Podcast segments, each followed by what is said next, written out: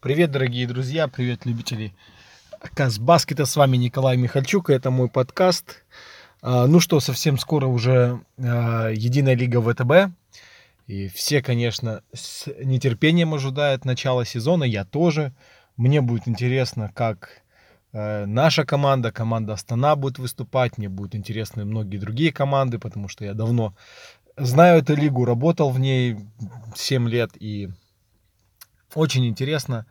А, информация поступает достаточно а, разная от разных клубов, но если говорить о нашей команде, а, информация такая, что постепенно команда ищет себя, постепенно новые легионеры ищут взаимосвязь с местными игроками, да, как-то раскрываются. Игры пока товарищеские оптимизма не внушают, но это всего лишь товарищеские игры. Ничего страшного в этом нет. Но, как я уже много раз говорил, Лига ВТБ очень здорово усилилась в этом сезоне. И я думаю, что Астана, если будет бороться за плей-офф, это будет достижение при том составе, который у нее сейчас есть. У Астаны сейчас только 4 легионера. Я уверен, что два легионера э, добавятся по ходу сезона. я не фанат э, вот такой ситуации, когда по ходу сезона добавляют игроков, но, скорее всего, это продиктовано определенными финансовыми сложностями в команде, либо сложностями на рынке игроков, может быть, нет тех игроков, которые нужны.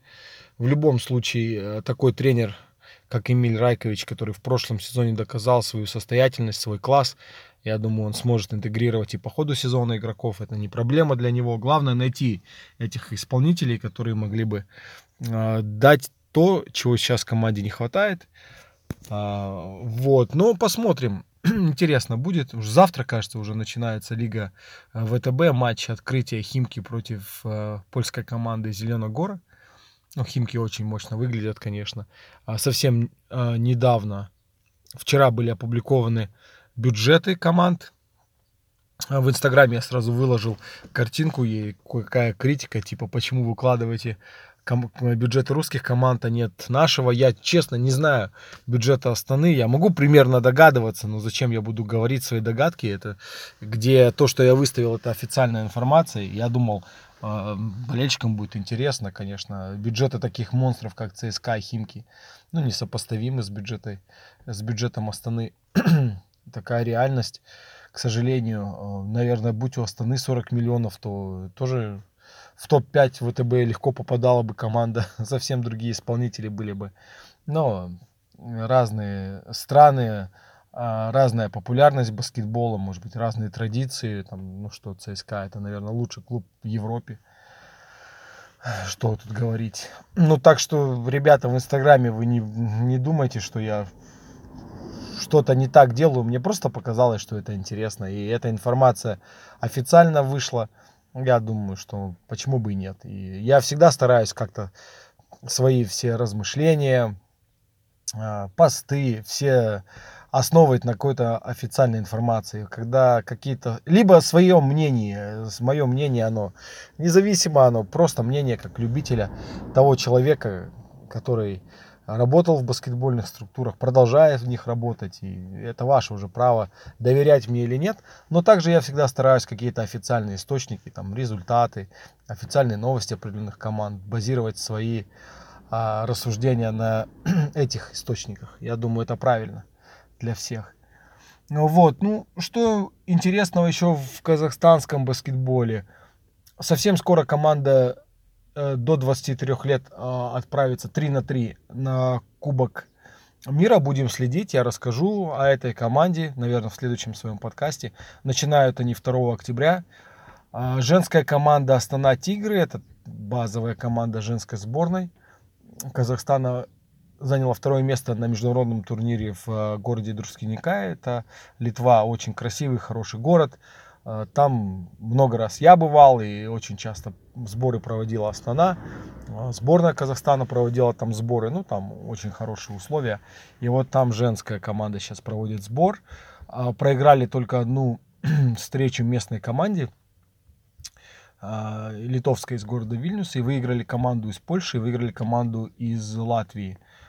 Позитивный результат, конечно, и тренер команды Виталий Стребков дал мне интервью, Я вот сейчас это все в текстовый формат переведу и на сайте casbasketball.blog его интервью по итогам этого небольшого международного турнира опубликую. Я думаю, многим болельщикам, кто переживает за женский баскетбол в Казахстане будет интересно. Я сам очень переживаю, и я сам хочу как можно больше уделить внимание именно женскому баскетболу, потому что я думаю, ну что тут говорить, баскетбол 5 на 5 мужской-то совсем без внимания, а про девчат так совсем забыли а, наши средства массовой информации.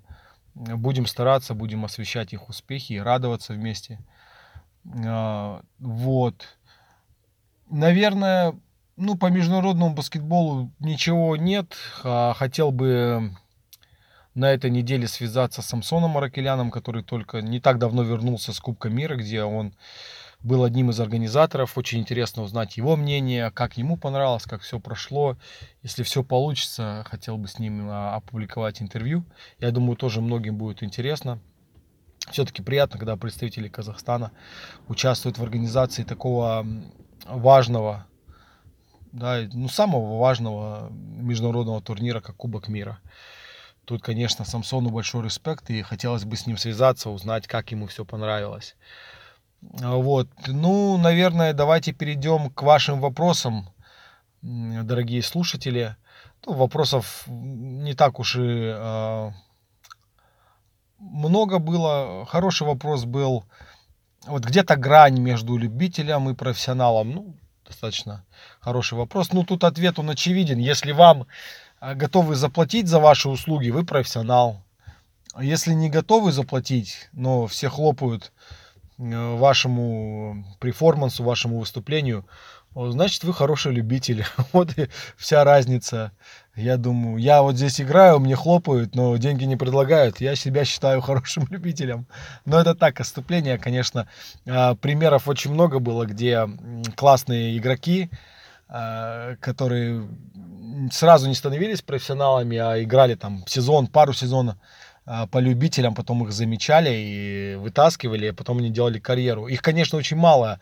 Это, наверное, даже исключение, которое подтверждает то правило, что очень сложно без а, базы определенной стать э, профессиональным игроком. Но такие и в России, и в Казахстане. Но он, я считаю, что Николай Бажин яркий пример. Он, я вообще Николая знать не знал. Э, а потом он как-то раз появился. Очень атлетичный парень, бегает и прыгает. Конечно, где-то навыков э, не хватало ему, чтобы стать прям элитным игроком. Но вот из любителей сразу его взяли и Тигры Астаны, и потом он пошел, пошел, пошел и дошел до самого верха для сборной Казахстана и до э, баскетбольного клуба Астана. Вот такой вам пример. И опять же, еще один раз этот пример показывает то, что если вы, если вы любитель, но у вас есть какие-то определенные данные, и вы любите баскетбол, вы постоянно работаете над собой, есть шанс э, стать профессионалом. Но тут нужно понимать, что нужны очень э, хорошие данные э, для того, чтобы стать именно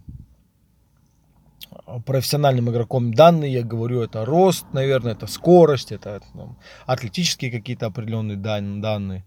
Потому что если вы среднего роста, не быстрый игрок, наверное, да и по любителям шансов немного. Давайте будем, быть, будем откровенными.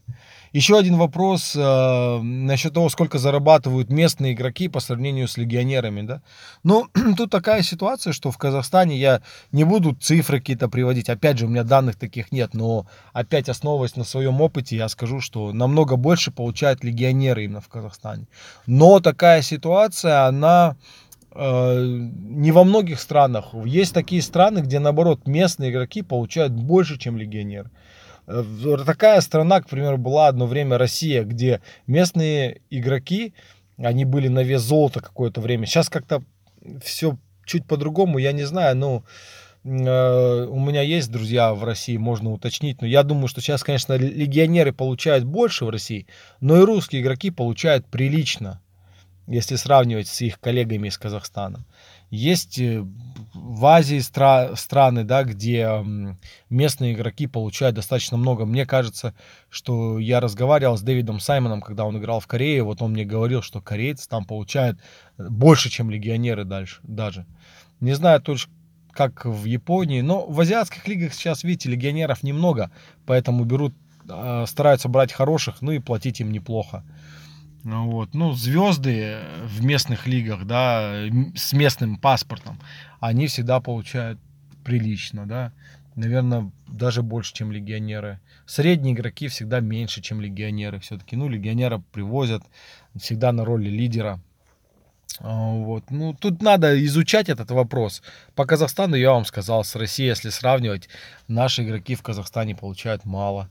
Но, опять же, нужно понимать, насколько большая Россия, насколько э, в России много интереса к баскетболу, насколько в России много команд. Так, когда ты до уровня самого высокого доходишь в России, конечно, ты а, очень игрок солидный, и у тебя есть запросы, у тебя а, агентура с хорошими связями. В Казахстане, к сожалению, пока такого нет. Наверное, если команд будет больше, тогда будет расти, либо совсем мало, да, ну, нет, наверное, лучше, если команд будет больше, больше игроков, больше конкуренции, тогда, наверное, за самыми сильными игроками будет какая-то идти борьба, и их э, рыночная цена будет расти. Вот, ну, опять же, можно рассуждать на эту тему. А, вот такой был небольшой подкаст для вас, дорогие слушатели. А, еще хотел вам напомнить, что сегодня начинается женский Кубок Азии. К сожалению, наша команда Казахстан не играет, потому что наши девчата в дивизионе Б выступают. И вот интересно, будет дивизион Б, не будет дивизион Б, потому что если бы в дивизионе Б мы заняли первое место, тогда бы у нас был шанс попасть в дивизион А и попробовать побороться на место в олимпийском квалификационном турнире. Это там преквалификационный турнир, а потом квалификационный турнир. Но это единственный шанс побороться за возможность выступать на Олимпийских играх. Но я не, не знаю, что сейчас конкретно происходит. Будет этот турнир, не будет, но постараюсь выяснить. Вот, э, дорогие слушатели, давайте будем играть в баскетбол. И опять же, мне очень интересно ваше мнение – Делитесь своими мнениями, задавайте свои вопросы, э, пишите комментарии. Все это для меня очень важно, все это меня мотивирует. А, спасибо вам и до скорой связи.